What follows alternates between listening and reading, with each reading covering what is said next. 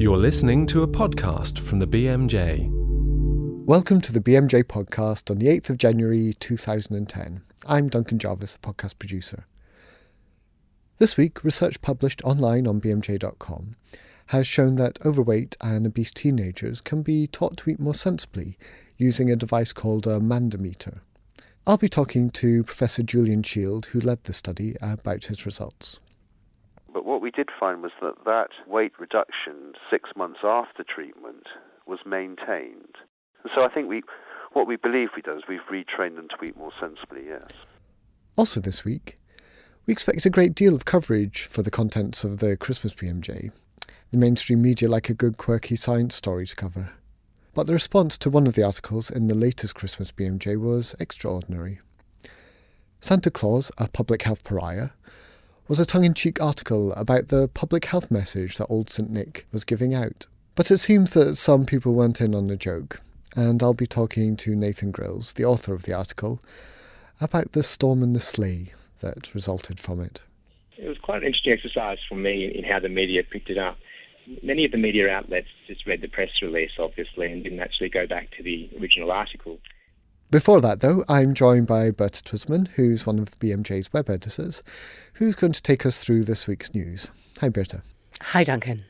So, what have you got for us this week? Uh, well, the first story is uh, from the UK, and it's to do with alcohol policy. Um, and the title is The Current Burden on the NHS of Alcohol is Unsustainable.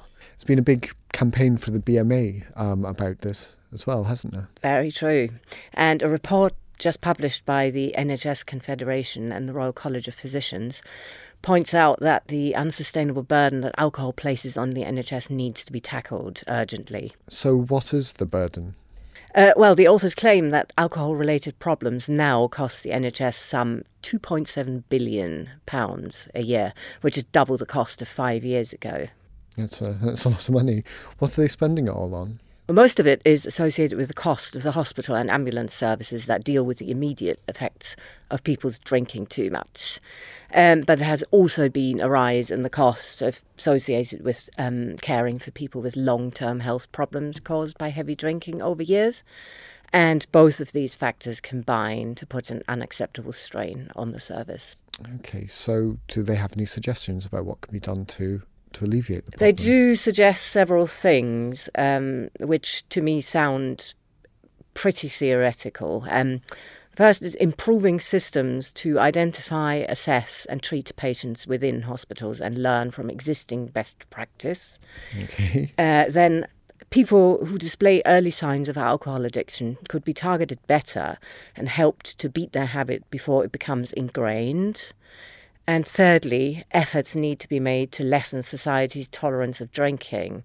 Those sound more like aims than any concrete plans. Mm, that's quite right. And I have not actually perused the report in great detail um, in order to find out whether they make recommendations just how to do this step by step.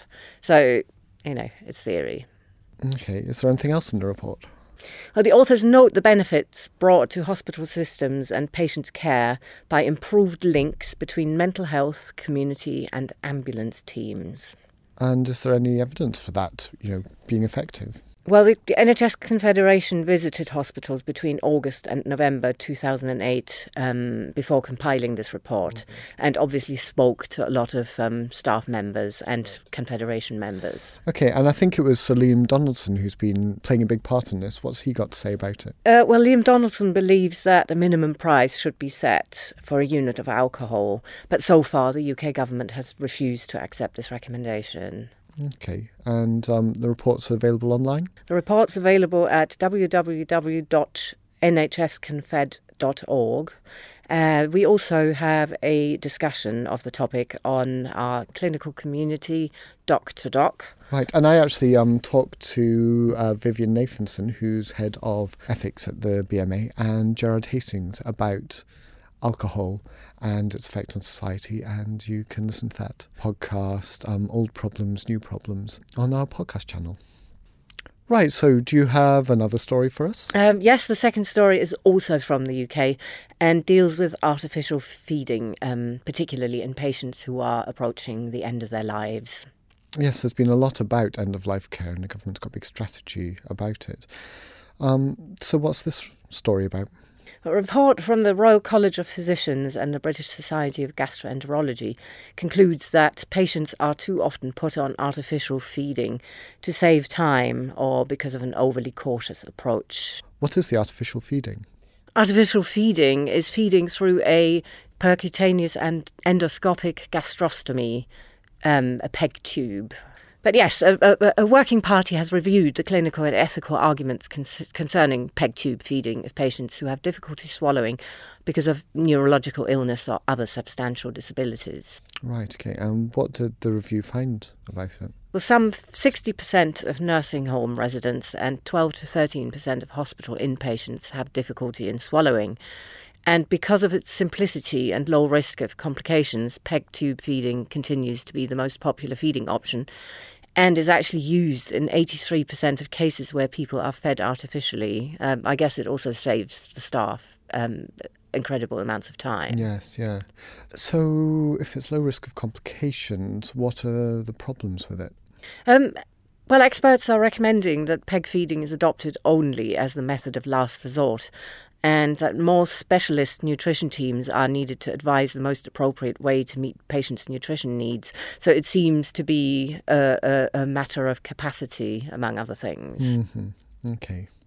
Um, does the report recommend anything about it then? Uh, it does. Um, the report says that all trusts and care homes should ensure that enough staff members are available to help and feed those patients who need a long time to eat an adequate meal and nutrition teams, ideally led by a doctor with special expertise in nutrition, should be available to work with patients and their families when patients have feeding difficulties. And clinicians are also advised that even if a patient is deemed to have an unsafe swallow, a risk management approach could help them continue to eat normally. And where tube feeding is necessary, this should be in addition to normal feeding wherever possible. And thirdly, decisions about artificial nutrition and hydration should never be based on the conven- convenience of staff or carers. Okay, and uh, that report's available online as well? It's out at www.rcplondon.ac.uk. Great. Thanks, Berta.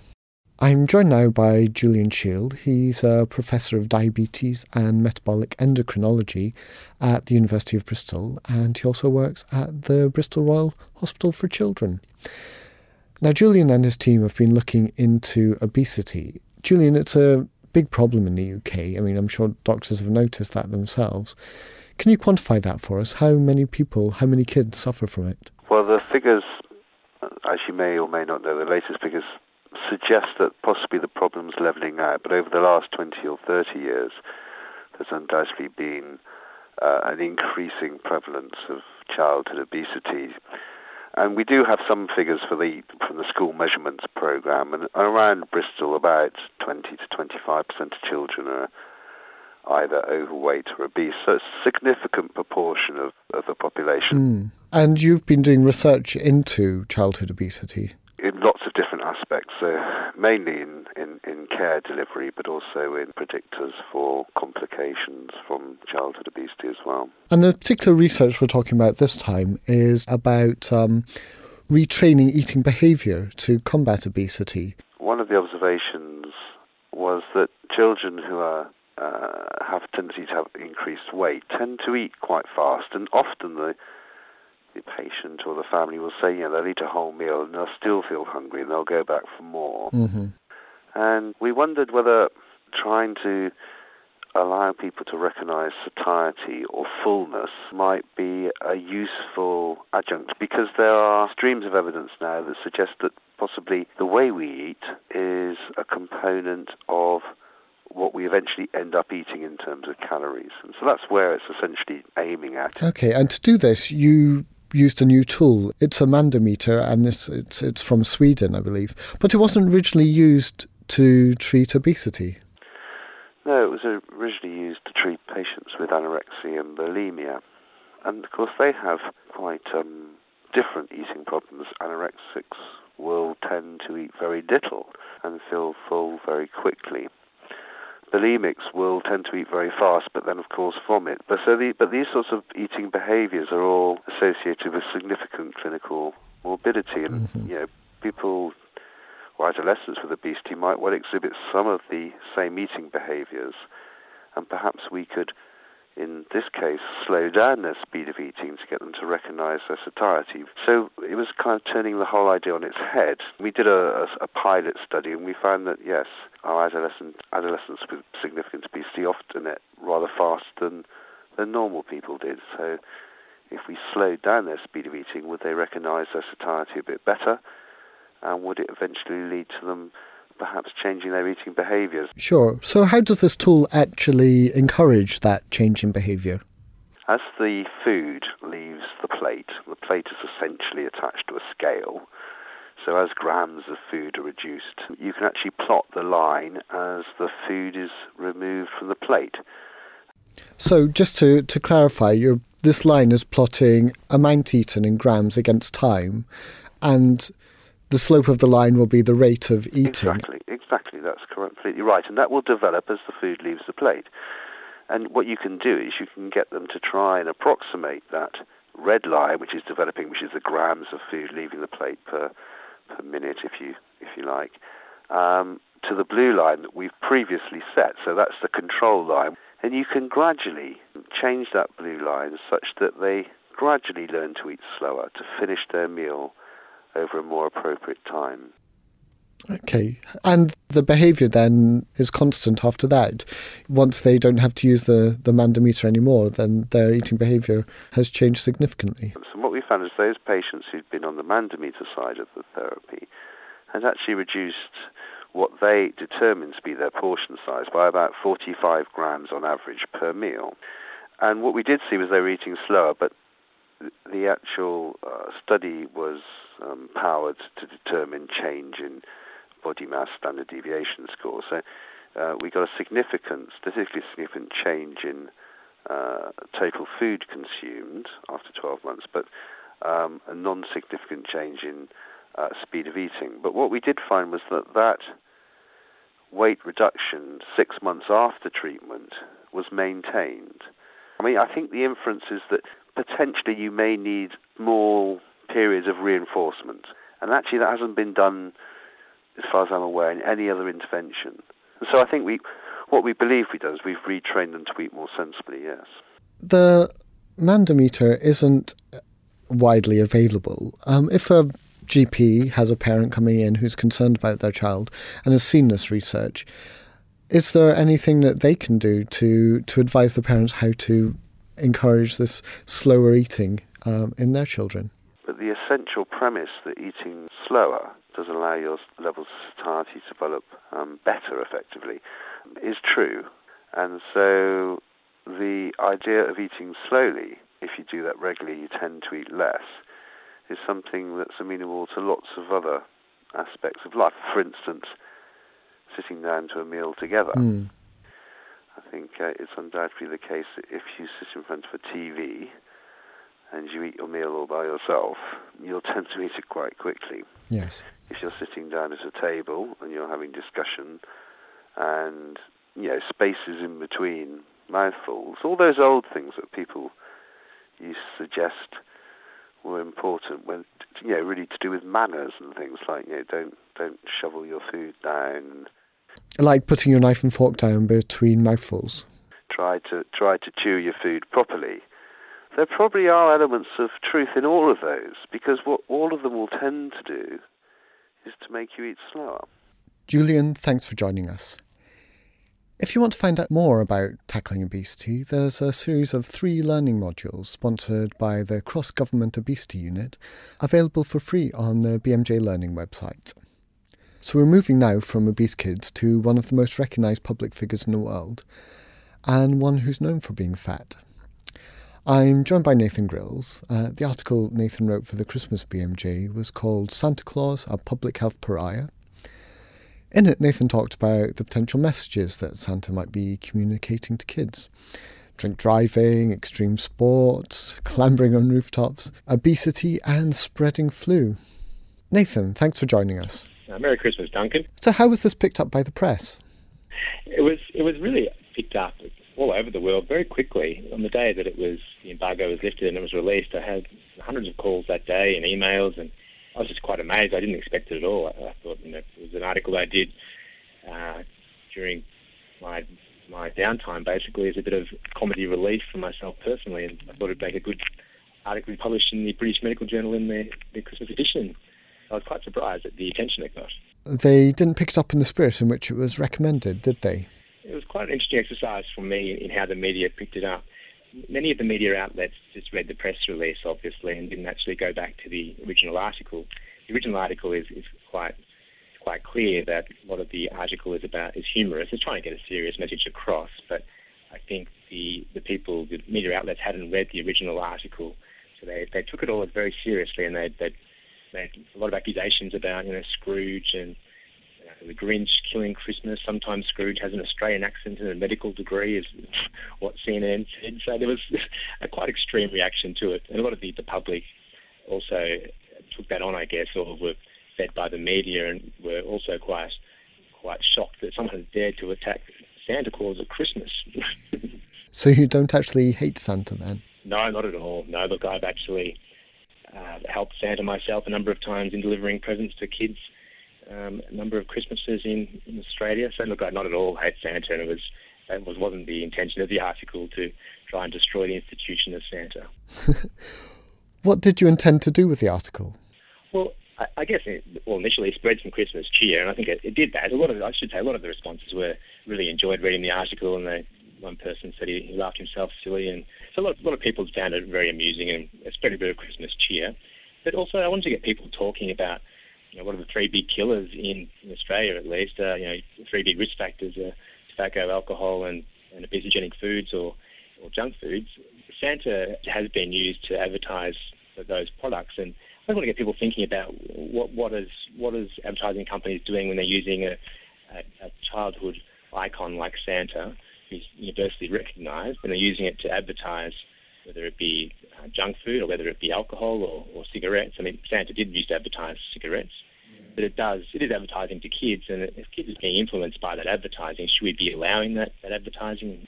And I guess the other part of it was also raising questions about about role models. You know, I wasn't at all implying, like some of the media outlets picked up, that Santa causes obesity. I think I had in the article that it's an association between Western Santa believing countries in obesity, which obviously is an ecological fallacy, but some of the articles, some of the media outlets took that quite seriously. But it's, it's raising awareness about about those issues that we need to be talking about and looking at role models. I mean, you know, I think in America, Ronald McDonald's the, the second most widely recognised figure after Santa Claus for kids. So, you know, Ronald's is very effective at, at advertising McDonald's products. So, you know, we've got to, to be aware of that. So I was hoping that there's probably a bit of discussion over the Christmas dinner table, and I think it did onto that discussion.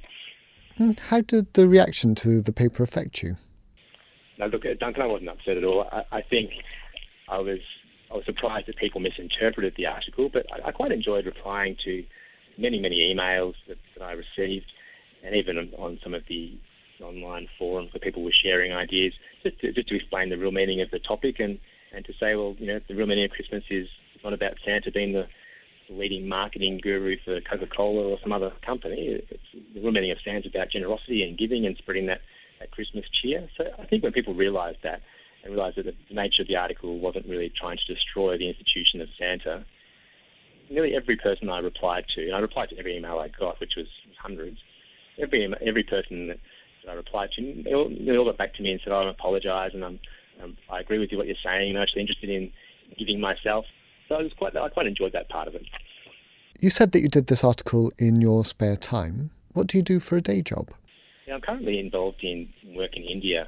Uh, that's so. I guess in some ways it does relate to Saint to Saint Nicholas. Interestingly, I, I think Saint Nicholas is is a great model in some ways. He was the well, Santa Claus is based on, and a very generous spirit that gave all that he had to the poor. And, and I guess for myself as a, as a Christian as well, I, my my focus in my work is is a lot of charitable work in uh, North India. We're training community health workers, or we call it, I guess, barefoot doctors, to go where where doctors and nurses wouldn't go in the, the rural rural parts of the Himalayas.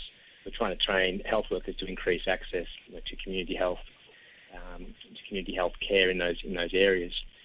So that's sort of part of the the charity work I'm involved in. But my research currently is is looking at uh, community health networking. We bring community health programs, which are quite small individually, if we link them together, can we help them increase the quality of, of their work by allowing them to do trainings, to do collaborative activities, to to link with the health system because they're more visible, also to be to be advocating for, for health issues.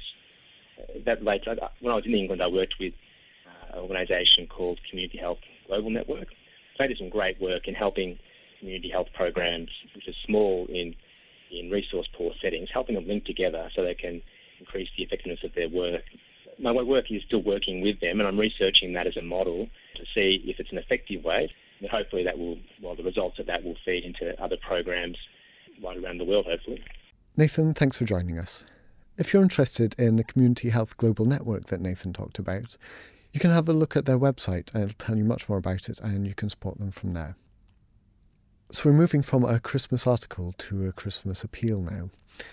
The BMJ's Christmas appeal this year was with MSF, Médecins Sans Frontières. In past podcasts, we've been talking to doctors who've been working in the field with MSF, and they've explained a bit about the work that they do there, and you can listen to that on our podcast channel.